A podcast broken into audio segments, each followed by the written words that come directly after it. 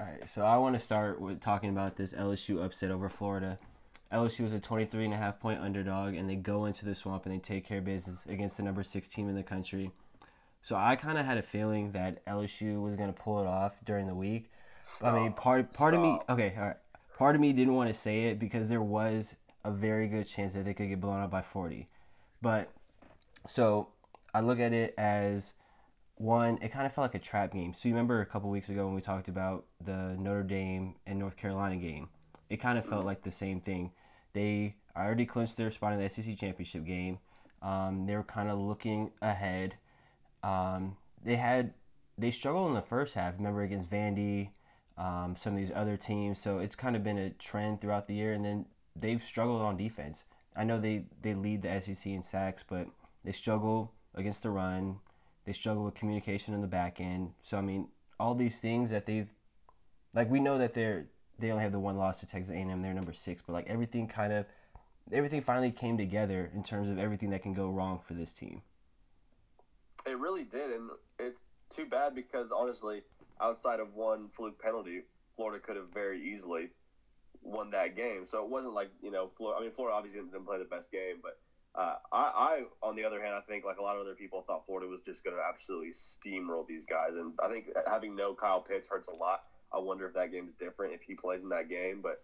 I mean, if you're Kyle Trask, and you know, I mean, you, you need to have more from your defense. Your defense has to step up and play better against a true freshman quarterback. So, uh, all in all, Florida is just going to have to play in a different New Year's Six bowl this year, and, and they're going to be kicking themselves for, for the way that one ended. Man, that was just a weird, ominous game. This was over the field. Like everything about that was just so strange, and really ended up favoring LSU. Yeah, I'm sure they didn't give LSU a second thought preparing for this week. I mean, rightfully so. LSU they've been bad this year, so I mean, why would you? You're about to play Alabama next week, so I'm sure they had their their sights set on that game. And but when I look at this LSU team, like they weren't gonna they weren't gonna quit on the season. Like these guys, they're from the South. They go to LSU. They're playing Florida. That's a huge game. They weren't gonna quit on their season. They weren't gonna quit on this game. They were gonna show up and they probably had they had the same mindset when they're going to Alabama, but you weren't going to beat Alabama regardless of what you did. If you how much like how much you tried, like that's just Alabama. But it's different when you're playing Florida. Like these guys were hyped for the game. It didn't matter what their record was. I think what are they three and five or something like that going into the game. None, I don't know. It was it wasn't a winning record, but I mean none of that mattered going into the game. Like they're like we're playing Florida, going in the swamp, last game of the season, got to show up. But this LSU teams, they're going to be back next year. They're going to be good. They had a lot of freshmen that were key uh, contributors this year. Uh, Max Johnson at quarterback. I don't know what their quarterback situation will look like next year with uh, Brennan coming back if he comes back. Um, mm-hmm. Kayshon Boutte, um, Koy Moore, Elias Ricks, uh, BJ Ojulari. Hopefully, he can get Arik Gilbert back, and then all these other sophomores: Jay Ward, Cordale Flott, Stingley, uh, Jenkins, Davis Price, all these guys, these are sophomores. This is a young team. They're going to be back next year. So, I mean, watch out for LSU in 2021. And you know they're just going to reload too with their recruits. They'll have guys that'll come in and probably have someone play right away as a true freshman. That'll be phenomenal. Or be there'll be someone that is young and playing on this LSU roster. Uh, even next year, they just recruit so well. They reload and really just get whoever they want in the SEC. It seems like so. I mean, LSU. I think we were all surprised that they took such a downturn as they did this year. But uh, I mean, that's going to be a special moment for those seniors, man. Going out, you know, you, you had the tough go with everything against you, COVID, coming off a national championship a season ago, and everything's against you. You have a bad season in the win loss column, but you beat Florida, and that's gonna that's gonna be the, what they tell their kids about, man. I'll tell you what. exactly. I mean, so they do need to get another offensive genius because they sorely miss Joe Brady, so they needed to do that again, and then um, even though you know Max Johnson was good, and um, he's the most, you know, say um, mobile out of the three they had out of Finley and Brennan, but he's not, you know, that athletic, and I think that's something that they really need again at the quarterback position. When you run this spread offense that you have, there needs to be a threat that your quarterback can pull it when you run the read option, and that's something that they really missed this year when all three of those guys were in. So. It's really the trend too, just across college football. It seems like is having a guy that can do both, can get you out of situations where you're able to to be more mobile and be that uh, you know extra threat, especially when it comes to third and passing situations. Uh, I'm sure Florida would have liked to have a guy that could take it down and run a few times. Uh, with Kyle Trask down there being, uh, you know, not necessarily the most mobile. He's twitchy in the pocket, but he's not a guy that's going to take off and, and hurt you with his legs. And uh, so I think we're seeing that more and more becoming uh, less of an accessory and more so a necessity across the game of football. Really, even the pros, you see it. Yeah, you can't be a statue in the pocket anymore. Uh, those days are done. Especially if you have a an average offensive line, you you got to be able to move in some capacity. Um, but going back to this game real quick, so Marco Wilson committed maybe the dumbest penalty that I've ever seen in my life. That so I know a lot of people got on uh, Elijah Moore last year. Remember he did that celebration in the end zone when they played Mississippi State, but that was just the Egg Bowl. They lost because he decided to throw a shoe. He cost his team a shot at the college football playoff because he wanted to throw a shoe. And he bailed Max Johnson out. So they had four routes that were beyond the sticks, and he threw the check down route for two yards. So I mean, and it was like third and what? It was like third, third and some distance, wasn't yeah, it? Yeah, it was like third, third and eight, something like that. Yeah, well, it wasn't a check down kind of situation. yeah, like he completely bailed him out, as in every sense of it. Like I was, I could not believe it when I saw that. That he really threw a shoe, and cost his team. and you could see his teammates too, right when he did it. They were yeah. like, "What are you doing?" You saw guys push him in the face mask, just like dude, come on, are you serious? Like you just did that and cost us 15 yards and a first down on this drive of all drives. Like you could see the emotion from the rest of his teammates. They were not happy with Marco Wilson. Yeah. Uh, another thing worth noting, uh, this LSU offense was stopped. I mean, I know we already said it was third down, but like they, they weren't going to probably convert that fourth down. I mean, who's to say? No, they but were on the they were on the opposite side of the 50 anyway they, they were not going to be in yeah. position to, to really mix. I mean, that really does change the entire landscape of the game. And I mean, if you feel bad for him a little bit because it's just like that's going to be how he's remembered in a lot of ways, unless he goes on and has a phenomenal NFL career. But that'll still be the guy who threw the shoe. And how about the refs call too? The, Pastor, what do you say? Uh, unsportsmanlike conduct, throwing the LSU player's shoe twenty yards. well, pretty descriptive penalty. Exactly. Um, let's talk about Alabama. So we talked about them earlier, how dominant they were. Um, they were up 38 to 3 at halftime, and Mac Jones hadn't thrown a touchdown pass. Like, that is absolutely ridiculous that you were up 35 points on the road at halftime, and your quarterback hasn't thrown a touchdown pass. That's how good they are. When you and I were talking before the show. He might be a victim of this team's success. They're going to cannibalize each other when it comes to Heisman votes. I mean, if he's handing the ball off, he's doing his job. It's not his fault they're up thirty-eight to three. I mean, he's doing everything that's asked of him. I mean, he's just. I mean, it's it's, it's not his fault that Najee Harris is having a day on the ground, and, and his one guy happens to get open more than the others, and you know, so it's it's going to be interesting to see how that impacts the Heisman race. But Alabama is an absolute machines mach, machete coming through butter. Like it is, it is just not even close. It's Alabama in the field right now until they play uh, truthfully, I think the only team that really gives them uh, any trouble at all, or I'd be interested to see, is, is Ohio State and or Clemson. Anyone else, I don't think Notre Dame can hold a candle to them. Uh, I thought maybe Florida would give them more of a game, but after what I saw against LSU, not feeling confident about that. So it's really it's Alabama in the field right now. Kendall is what it seems. Yeah, let me read you some stats about LSU. I mean not LSU, Alabama. So they went ten and zero oh against an All SEC schedule. They were the first team to win ten SEC games in a season um, won the regular season.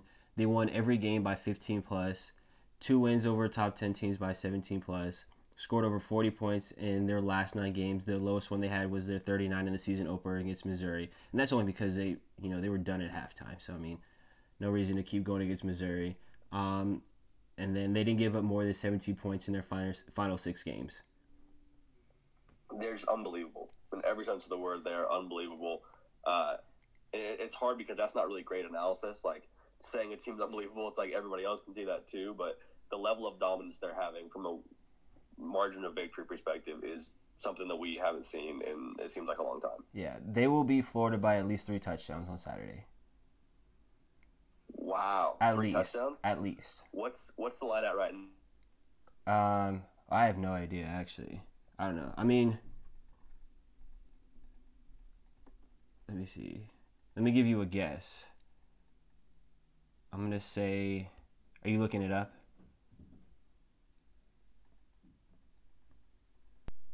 Seventeen points. Seventeen is points. what they're being spotted. Yeah, I'm sorry about that. I left you hanging there. I didn't realize what happened.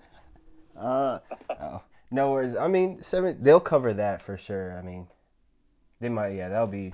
They'll probably be up 17 points in the first quarter, to be honest. Golly, So I we're mean, gonna find out.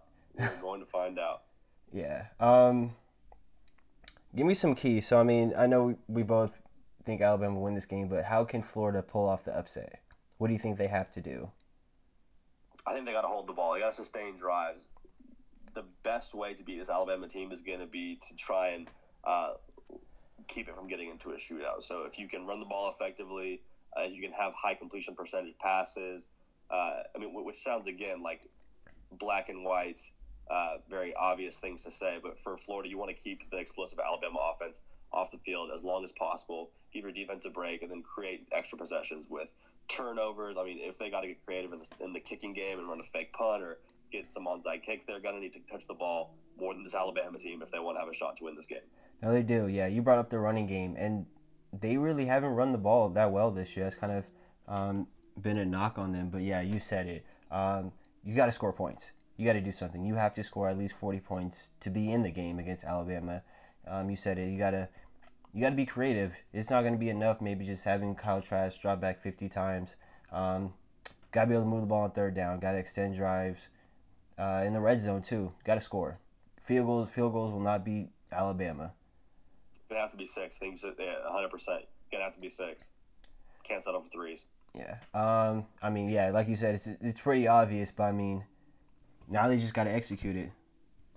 So I mean, It's going to be fun, man. I think this Florida team's got a little more fight in them. I'd have them probably more on notice if they hadn't lost last week. Uh, I think maybe that creates a sense of urgency for Dan Mullen and this team. They still got the SEC championship to play for. Um, but I mean, it's going to be interesting to see just how resilient they are. If that game fires them up after a loss, or do they just pack it in and say, "Hey, we're not going to the college football playoff." You know, good season, boys. Let's you know, let's go get ready to play in some some other bowl game.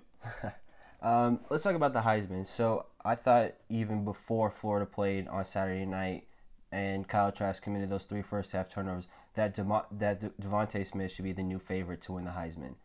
The Heisman should go to the best player in college football, and I think the best player in college football this season has been DeVonta Smith.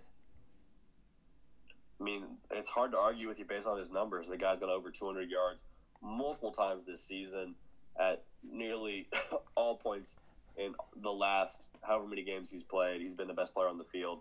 Uh, he's a force to be reckoned with. I'm really interested to see how much love they give to a receiver um, at this point in time with, with the Heisman Trophy because I think I think you're right. I think he has a very very strong case to be uh, considered the best player in the country, but it's just turned so much more into a quarterback award. So I'm still probably going to stick with my horse of Mac Jones.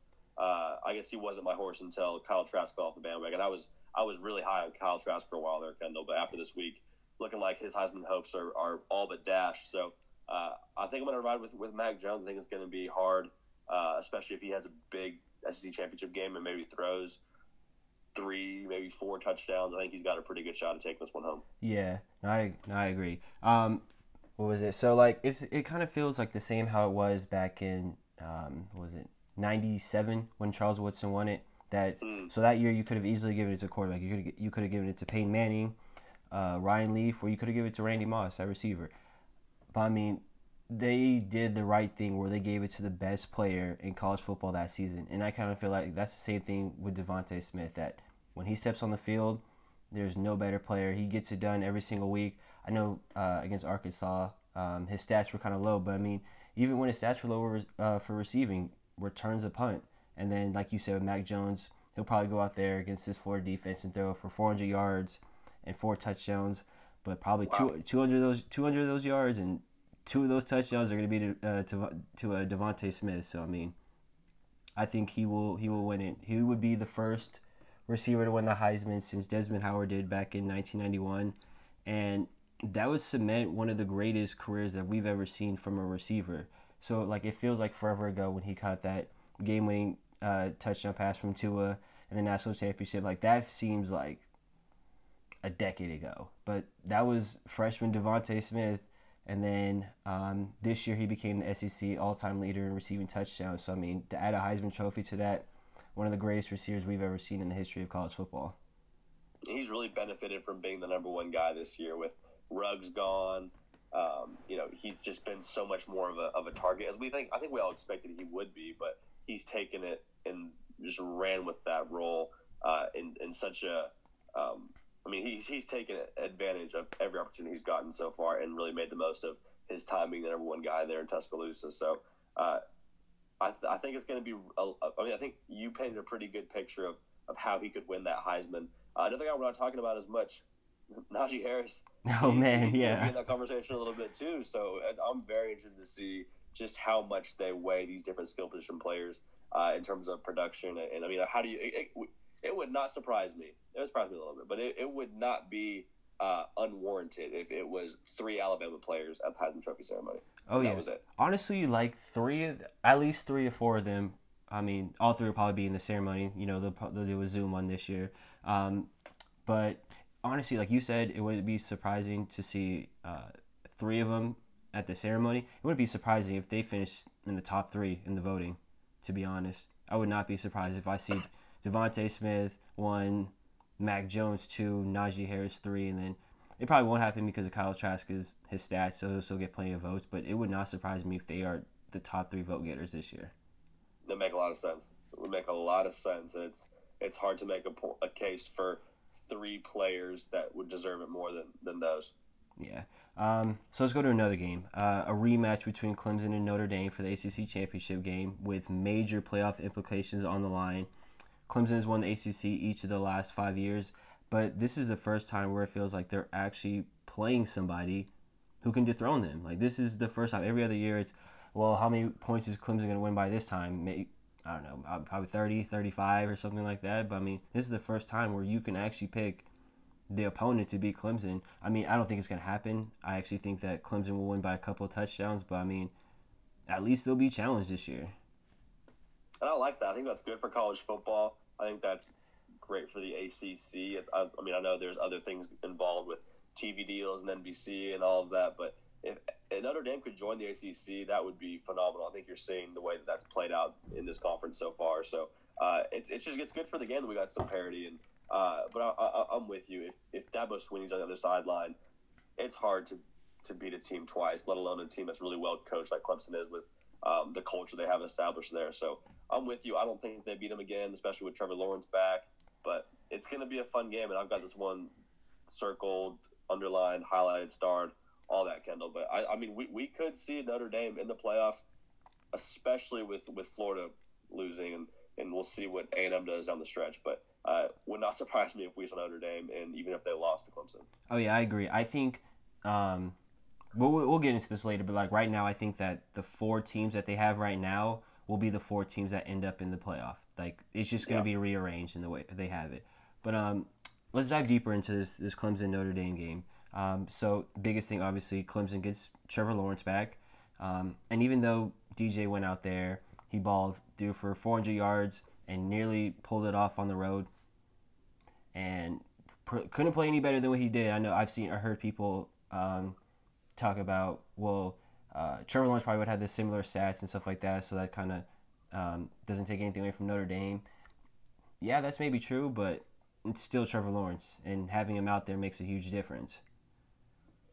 Yeah, it just changes the whole vibe on your sideline for your team, having more confidence that your quarterback, your QB one, is in the game. That's a big deal, I think, for just the psyche of a team. But I do think there's some merit to, to that. I don't know that Trevor Lawrence would play substantially better from a, from a production standpoint than DJ did in that first game, but uh, it's, it's not going to be on the road. It's going to be neutral site. It's going to be postseason play, something that Clemson is all too familiar with. Uh, and it's going to be um, an offensive scheme that Clemson has seen already. So that's going to be, I think, the biggest difference is Clemson being able to get stops against a quarterback like Ian Book, who I think is a great player, but it's just really tough when, when you're as well coached as Clemson is. Uh, I don't anticipate them giving up as many points as they did in the, first match of this game, Kendall. Yeah. Um, but yeah, also for Clemson, um, if they're going to pull it off this time, they have to get their running game going. That was a huge thing last um, last time they played. Notre Dame had a, a great game plan. They said we're going to focus on Travis Etienne, and and we're going to force DJ to beat us, beat, beat us through the air. And they did it. He had 26 yards on 18 carries, so just 1.6 yards per carry. But um, the difference for me this time is defensively. So they get three starters back that they didn't have in the first matchup. And you know what happened last time. That's not going to happen to a Brent Venables defense again. They'll be, um, they'll be way much. They'll be much better uh, against the pass, against the run, in every aspect. So they'll be good. I mean, I don't know. Like I think, I like Clemson comfortably in this one. I think that they they'll roll. I think they'll look a lot better than they did the first time. Um, they've been really good these last two weeks. They've had two weeks off now, so plenty of time to game plan, plenty of time to get healthy. So I like yeah, I like Clemson by at least two touchdowns. Especially when the chips are down in big games, when it's win or go home, or when it's a championship kind of atmosphere. That's when this Clemson team, this Clemson culture, really shows itself. And so I think the experience and having Trevor Lawrence back will be really, really big uh, differentiators for this game. Yeah, USC. So they win their third game in uh. no, already shaking your head. So they win their third game this season. Um, in the final minute. Uh, they win a thriller at the Rose Bowl. So right now, FPI has them as a 49% chance to make the playoff. That's fourth highest in the country. It's actually higher than Clemson and Texas A&M. You were shaking your head, so you don't think that USC has a legitimate shot at the playoff? Well, no, I'm just shaking my head because I think it's such a crazy year that USC is undefeated, playing for a conference title and we're not even really talking about that as being a, a playoff contender. I think a lot of teams still take a one-loss Notre Dame. Uh, you know, they take a, a probably a, team like um, a one-loss Alabama if they were to lose to Florida. Like, there's a lot of things where uh, the rules of the game are being um, a little bit different than they have in the past, and that usually we see, hey, win your conference if you're a Power Five team, go undefeated, and you will have a 100% chance of the playoff. And so if USC is going to win this Pac 12 title, they'll be undefeated and they'll be sitting right where everyone asked them to be to make the playoff. So I think if you're USC, you're kind of sitting there with palms up, like, man, what do we need to do? And it's just crazy with this COVID year, the number of games and the no non conference, just all of those things have really hurt USC uh, to the point where it's like, man, they, they could have been playing for uh, some pretty exciting uh, prizes if they had been in a more typical year. So you feel bad for them, but uh, shaking my head more so in just the fact that I think it's crazy that they're not even being considered as much as some of these other teams. Yeah, I mean, I think the only way they get in um, is if Clemson loses. Obviously, they they'll be out of if they have two losses, and then if Northwestern can beat Ohio State, because I think, um, I don't know, because I feel like it's hard to leave them out if, like you said, they're undefeated Power Five champ. They've played the same number of games as Ohio State, and they're undefeated versus Ohio State having one loss. Ohio State probably still get in, especially if Clemson loses. But I mean, um, I don't know. I mean, they're undefeated. Got to have a discussion at least. It's gonna. We're gonna learn a lot about the committee, especially this season. I think, in terms of what they look at exactly. Let's. I mean, Ohio State, I'm thinking about quality wins. They have a win over Indiana, which is obviously a great win. But outside of that, you know, who have they really played that you can't say is comparable with, with USC's schedule? So uh, USC, I think, is honestly going to hurt a little bit. I think I said this last week. Uh, the Pac-12 is hurting a little bit because they, they don't have as much, uh, I guess, glamour as some of the other conferences. They don't have yeah. some of those teams that are ranked in the top 10. I know Oregon was going to be – um, kind of that team everyone thought at the beginning of the year that maybe had the best chance. USC was sort of that dark horse, but I mean, if USC or if you if UCLA was was ranked, you know, they're probably probably a different conversation right now. Yeah, every time like every time we give some love to a Pac-12 team, um, did it a couple weeks ago with Washington. Then they go and lose as soon as they become ranked, and then Colorado looked like a good team. Thought that you know the Pac-12 should change the rules so that Colorado and USC could play, and they go out and lose by 17 to Utah. So I mean yeah, USC. They, I mean, they don't they don't have a quality opponent on their schedule. I think the best team they played was, um, well, in my eyes, probably Arizona State, and mm-hmm. Arizona State lost to UCLA. So I mean, yeah, can't can't put their resume up with anybody else. You can just only hope that because they're undefeated that they would get in. It's such a tough year. It's a tough year in that way. So you feel for them, but at the end of the day, there is going to be some good faith by this committee. I think like you're going to see if it does come down to the head to head, and you think all things are equal. I would be surprised if the committee doesn't take Ohio State just because Ohio State in previous years has been the team that's made the most noise in a full length schedule. So there there is I think some uh, good faith by the committee of teams that they you know are going to give the nod to because of whether it's branding or past success or whatever it is. Like just having the sense of hey, we we have a smaller sample size of Ohio State, we have a smaller sample size of USC, but we know based on history, these teams are better. Yeah. So speaking of Ohio State, they play Northwestern. They play at 9 a.m. Uh, on the West Coast. Kind of, I don't know. They, I didn't. I thought they would. They were switching it around, but they have Ohio State and Northwestern, and then um, Oklahoma and Iowa State in the morning. We'll talk about that game later. But I mean, I don't know. I don't like these games on the same time. Like, like switch. I mean, I know they have the Big Ten and ACC one usually on at the same time, and they're trying to. Um, they're probably just trying to solo that Clemson one, so there's no other game on. But I mean, they got to do a better job of scheduling and like space them out. Don't have two 9 a.m. conference championship games.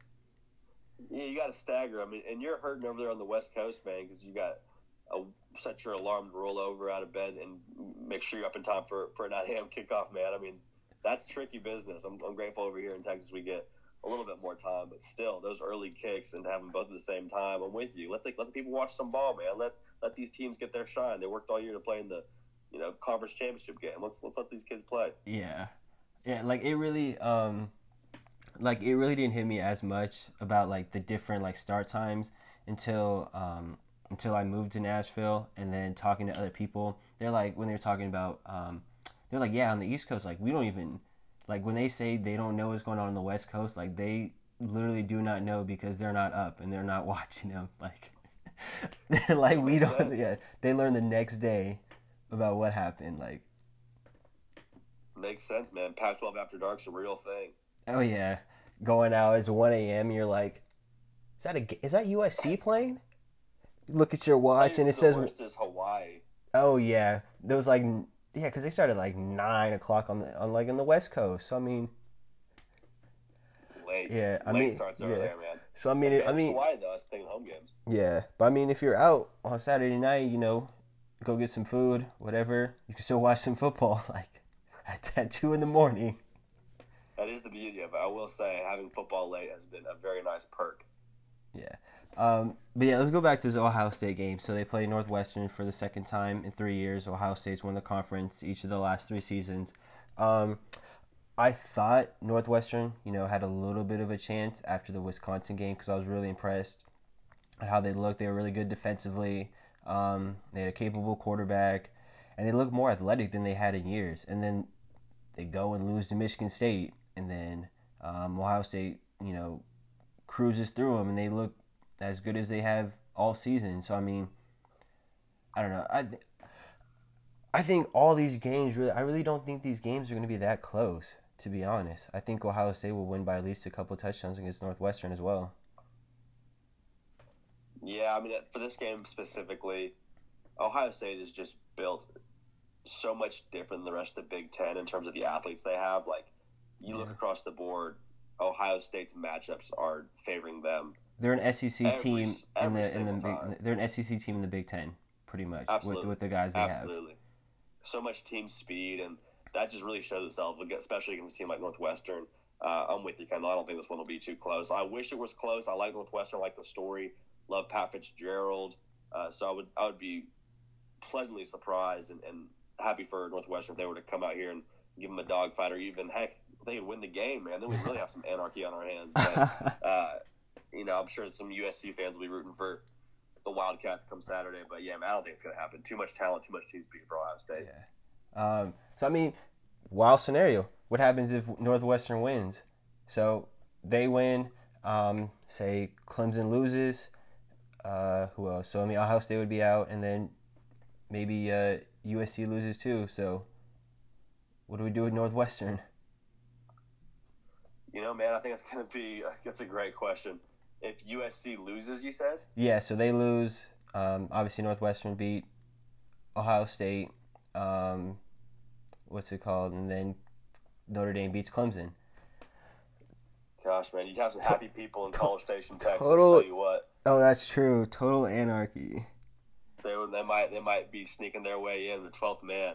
How about that? I, th- I think they'd probably benefit the most from that. Mhm. Again, I know they're not a conference champion, but I mean, you'd see probably a lot of teams that aren't conference champions if that ends up being the case. So I don't know. It's going to be fun. I, I'm, I'm excited to see what happens. But if if there's that much anarchy on championship Saturday, like for the Aggies to make a push and sneak into that playoff. Yeah. I mean, something that's kind of been like disappointing this year is like um, there's not a lot of drama in college football, especially within the top eight. Like, um, so like when I turned on the selection show last week, like I was like I was watching it and I was like I don't know why I'm watching this. Like I know it's gonna be the same thing as it was last week. I don't know why I'm watching to see who's ranked 23rd in the country. Like, It really is. Yeah, there's parity at the bottom, and I, I some some weird teams are ranked. I shouldn't say weird, but some unorthodox teams we don't usually see in those top 25 rankings, like Coastal Carolina, which is I think everyone's most uh, surprising story this year. I mean, one of the most fun teams in America to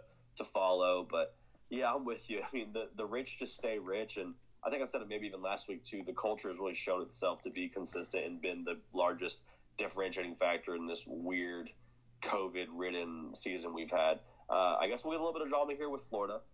yeah, Florida, Florida losing to LSU. Obviously, it was a fun upset, and there's a little bit of parity there. But I'm with you as a whole.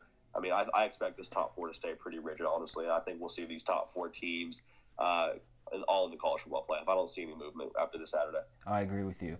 Yeah, like I think this year, like if anything else, like kind of shows, um, what's it called? That uh, it shows that like we don't need more than four teams in the playoff. Like I don't need an eight team. Like I know Coastal Carolina is a good story, but I'm sorry, I don't want to watch Alabama and Coastal Carolina in a semifinals game so Alabama could win seventy to three. Like I don't, I don't want to, I don't want to see that. Or uh, who else? Or you say USC, you know, um, talk about them getting the playoff, but we know if they got in the playoff, they would get run by 40. But I don't want to see USC at number seven and play Clemson in round one. Like, they'll be Yeah. Clemson will be up 45 to nothing in the first quarter. Like, I don't want to see that.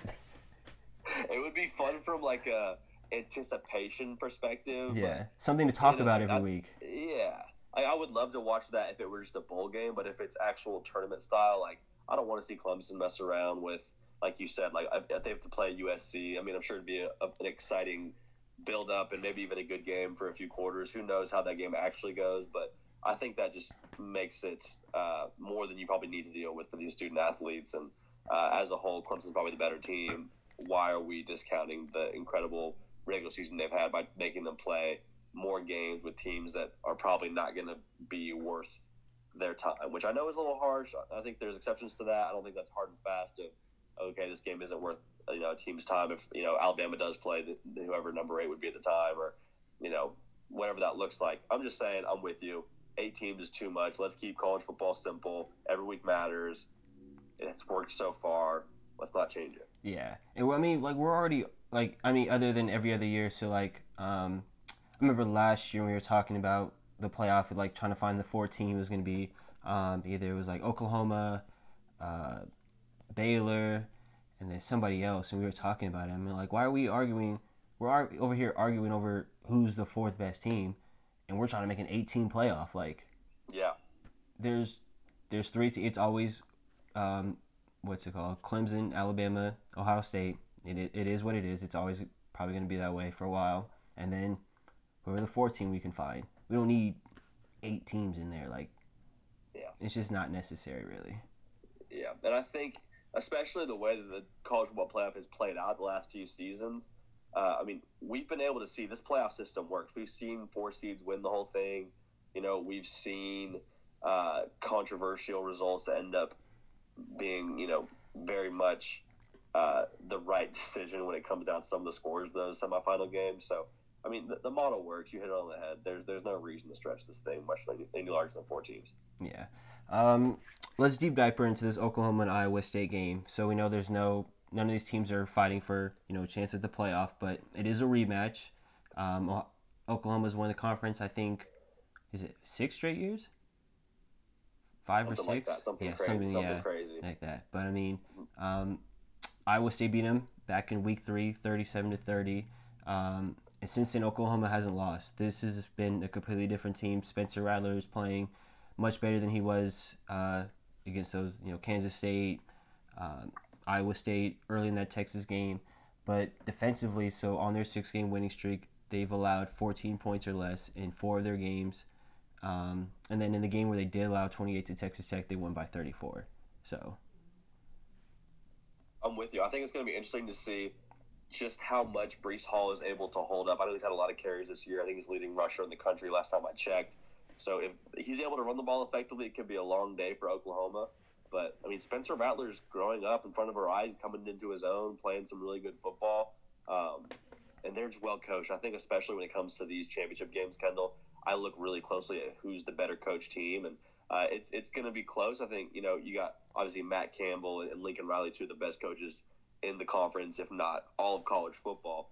Uh, but I, I, think when it comes down to talent and coaching combined, Oklahoma is going to be a tough out, especially after that, uh, you know, the, the, regular, the regular season that they were able to have. Yeah. Spencer Rattler, Heisman 2021. Start the campaign.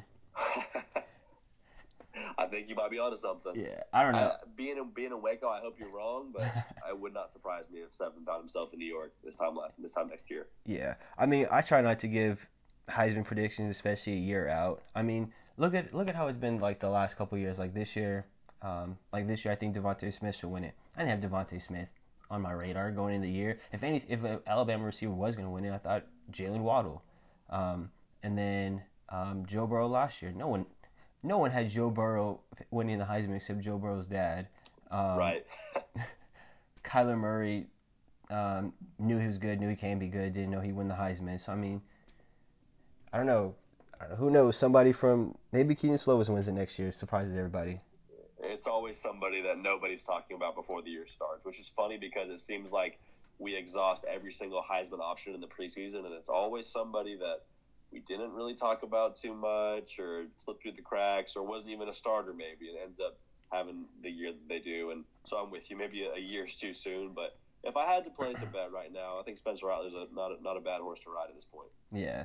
Um, so speaking of the Big Twelve, what do you make of Texas uh, their decision to bring back Tom Herman?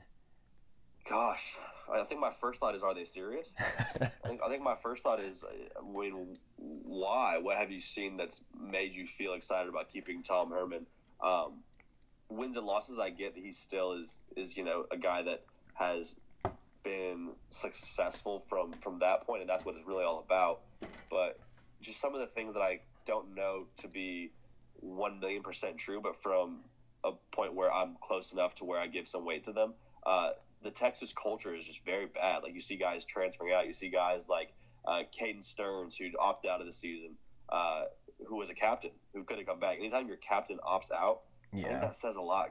So I'm I'm confused as to the attitude and the culture that is being cultivated in Austin, Texas right now. Because from a win and loss standpoint, uh, there's no question that they can continue to be mediocre, which is not accepted in, you know, Longhorn culture. It's it's not okay to be six and six, but Tom Herman will be a guy that can get them six and six or better in the coming years, and you know they'll be they'll be relevant when it comes to bowl season. But uh, I'm sort of scratching my head as to why they're not demanding more of him when this is a very demanding culture and a very demanding fan base. Uh, I'm surprised to see that I already came out and said, no, we're going to stick with him. So that was uh, interesting to me. They didn't at least test the waters and, and see who else they could have got for that job. Because you know they have deep pockets there, could get a oh, big, yeah. big name if they wanted it. Yep.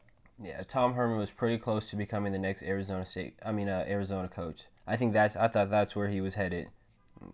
But um, before we get into another coach, um, so you brought up Caden Sterns talk about how he opted out during the season. Um, know, this is a different type of season, COVID, everything going on. Um, we've seen guys for the last four years now where they opt out of bowl games. And then uh, this year, guys opted out for the whole season. Uh, Ja'Marr Chase, Micah Parsons, high draft picks. There'll be top five, top 10 picks. Um, don't want to, you know, deal with everything on campus, COVID, everything going on. No problem with any of that. So what happens when everything goes back to normal? Will we still see guys opting out of their whole junior year? Will we still see guys um, saw Chuba Hubbard opt out this weekend. Uh, Terrace Marshall a couple weeks ago. Will we see guys opting out seven, eight games into the season? Well, that's a great question and something I hadn't given quite as much thought to, but I think that's a fair point. I mean, you see guys in the NBA doing it. I mean, guys taking internships and just hanging out for a year, and you know, I'm sure they're not hanging out. I'm sure they're training and working and, and developing whatever they need to develop before the next level. But I think football is different to the point where there's a culture in place to where you are a tough guy. Like if you are not a tough guy, that is frowned upon. Whether right or wrong, it's frowned upon in the world that is football. So I'm a scout and I see a kid who's had a little bit of success his first couple years on camp, he's going to be, you know, a junior, and he wants to sit out his junior season. I would think that would play poorly for a lot of front offices, and I think in a lot of ways probably limit them uh, from from being able to make that you know that first round kind of jump. I mean, obviously, there's going to be guys that are great talents. Like if Trevor Lawrence didn't play this season, nobody would have batted an eye. COVID or not, he would have still been you know probably a top ten pick, which is I know a unique situation, but um, I would think that would probably be frowned upon culturally in the world that is football to, to not be a tough guy and to not uh, you know go out and, and, and play all of your eligibility all the way through at least through your junior season man. You got you got to play the junior season. Yeah. Because um, I, I look at a guy like Derek Stingley so this year um, obviously like obviously I don't know uh, his situation or anything going on. I don't know what he's thinking. Um, but he saw his teammate Ja'Marr Chase opt out for the entire year. Stingley's a guy who will be a top 10 pick next year. Will be the first corner if not the first defensive player drafted. Um, he's dealt with injuries this year, so I mean, we know what he is. We know what kind of corner he is. So I mean, I don't know. It'd be interesting to see what he decides to do, and if he does it, if that this becomes a, a new norm in college football. I almost hope for his sake he would have that competitive fire to say, no, I want to come back. I want to accomplish the goals that I have for myself at LSU. I want to be a guy who, uh, you know, propels the LSU defense back to where it needs to be.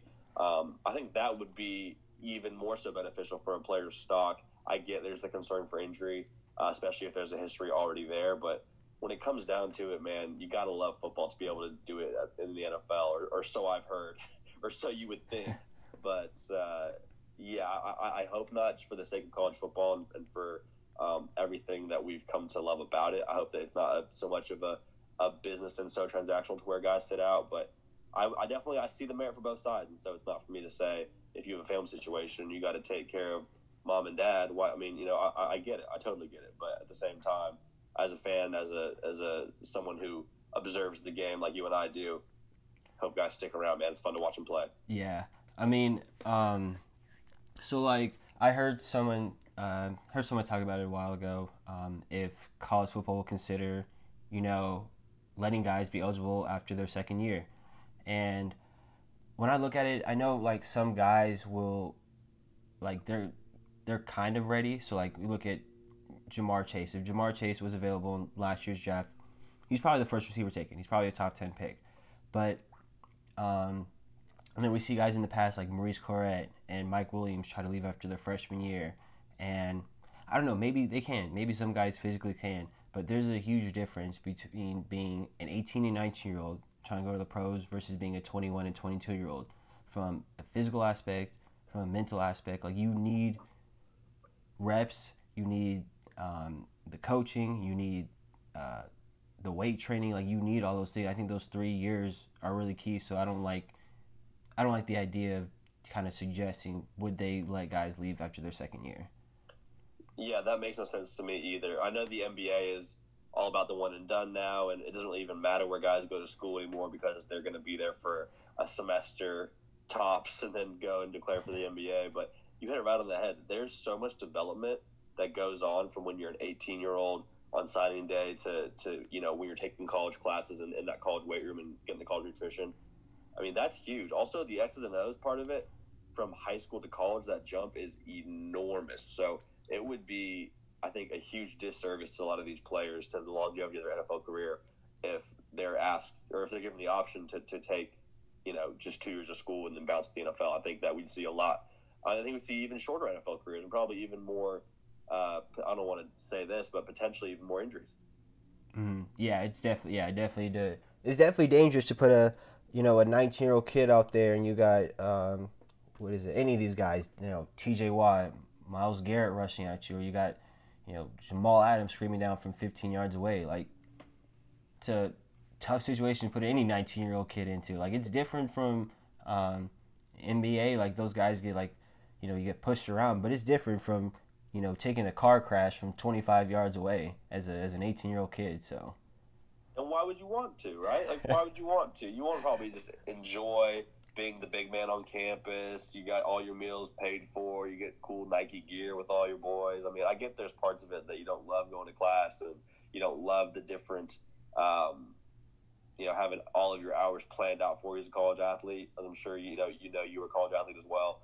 Um, that grind is, is not enjoyable in a lot of ways, but it is a rite of passage. I think does make you better for for the pros. I would assume. Yeah. Um, so let's go back to some of these coaches. Jim Harbaugh. So one year just left on his deal. It's been reported last week that he was offered a new contract and that he's getting interest from NFL teams. What do you think he should do? From Jim Harbaugh, and Michigan's going to let me stay around, might as well stay around. But if I'm the person making those decisions at Michigan, Jim Harbaugh not the Jim Harbaugh experiment is no longer working out at Michigan. Like I, I, why they would offer him another contract is very confusing to me. Uh, I think his uh, knowledge of the game would be well suited for the pros, from what I understand about him and his background. Maybe go be, you know, an analyst or a quality controller, maybe a smaller role in the pros, and then kind of reevaluate what you want to do. But if, if I'm Jim Harbaugh and I get to make that decision and Michigan wants me around, I will collect that check all year long yeah. to just lose to Ohio State and maybe finish for you know a decent bowl game and I mean, it's it's remarkable how much patience they've had with him yeah. throughout this time. Yeah, I think they said his new contract is really incentive based. So they're not going to pay him obviously the nine million dollars that he gets this year. He doesn't deserve elite level money. Shouldn't get Dabo Swinney or Nick Saban money. Um, but yeah, the incentives are in there. Obviously, you got to beat Ohio State. Got to win the Big Ten. So I mean, his salary would be dictated on that kind of thing. So I think I think it's good in terms of that aspect of it. And I think Jim Harbaugh he wants to stay in Michigan. There's a reason he went to Michigan. There's a reason he went back to his alma mater. He wants to win. He wants to, you know, bring him back to national prominence. This is what he wants to do. And um, also too, like, if it becomes ugly and you know he's kind of forced out, then then he can't go back to Michigan. So Jim Harbaugh is yeah. not that old of a guy. That you were a player. Um, you were a coach there, and then you know if it gets ugly, then you're not gonna want to go back ever for anything.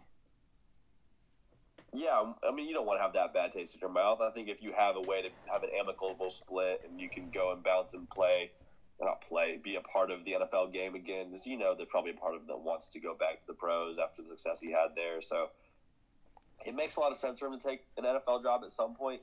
Uh, I would be wildly surprised if he took coordinator job in the NFL anytime soon, but the incentive based contract makes a lot of sense to me if I'm Michigan. Yeah, I don't know. Like when I when I was like I was thinking about like in terms of uh, not wanting to leave and stuff like that. And I thought of uh, John Elway with the Broncos, where Elway should have been gone years ago, to be honest, with some of the stuff that he's done. But I mean, can't fire John Elway. Yeah, that'd be a, that'd be a tough conversation. Huh? Hey, you're the greatest player to ever come through our franchise. Thanks. I mean, same thing with Michael Jordan and the Hornets, right? Yeah, like, you can't fire those you, people. You like can't you fire yeah. Michael Jordan. he's got he's got to leave uh, on his own. Like cause you can't like John Elway. He won two Super Bowls there. He won another um, as the GM, and he like I'm obviously he loves living in the Denver area. He's been there pretty much his whole adult life. Like he's like, yeah, well I can't leave. Can't come yeah, back to the stadium. No can't yeah, yeah can't well, come back to the stadium if they fire me. There's no there's no easy way to get out of that kind of role. So it, it is kind of a a sticky situation to where maybe you put too many eggs in one basket. But yeah, man, this is all it's all going to be very interesting to see just how much he um, weighs the opportunity of, of, what the NFL would look like if I'm if I'm you know Jim Harbaugh. Yeah, definitely. Well, JD, want to always thank you, man, for agreeing to come on the podcast. Definitely the best guest I have, man. Best in the business. always great insight, man. You flatter me. I appreciate you, man. Best part of my week. You say we run it back again next Monday, huh? Oh, let's make it happen. Saturday. Exactly. Love it, bro. Thanks for having me on. This is always a blast. Anytime.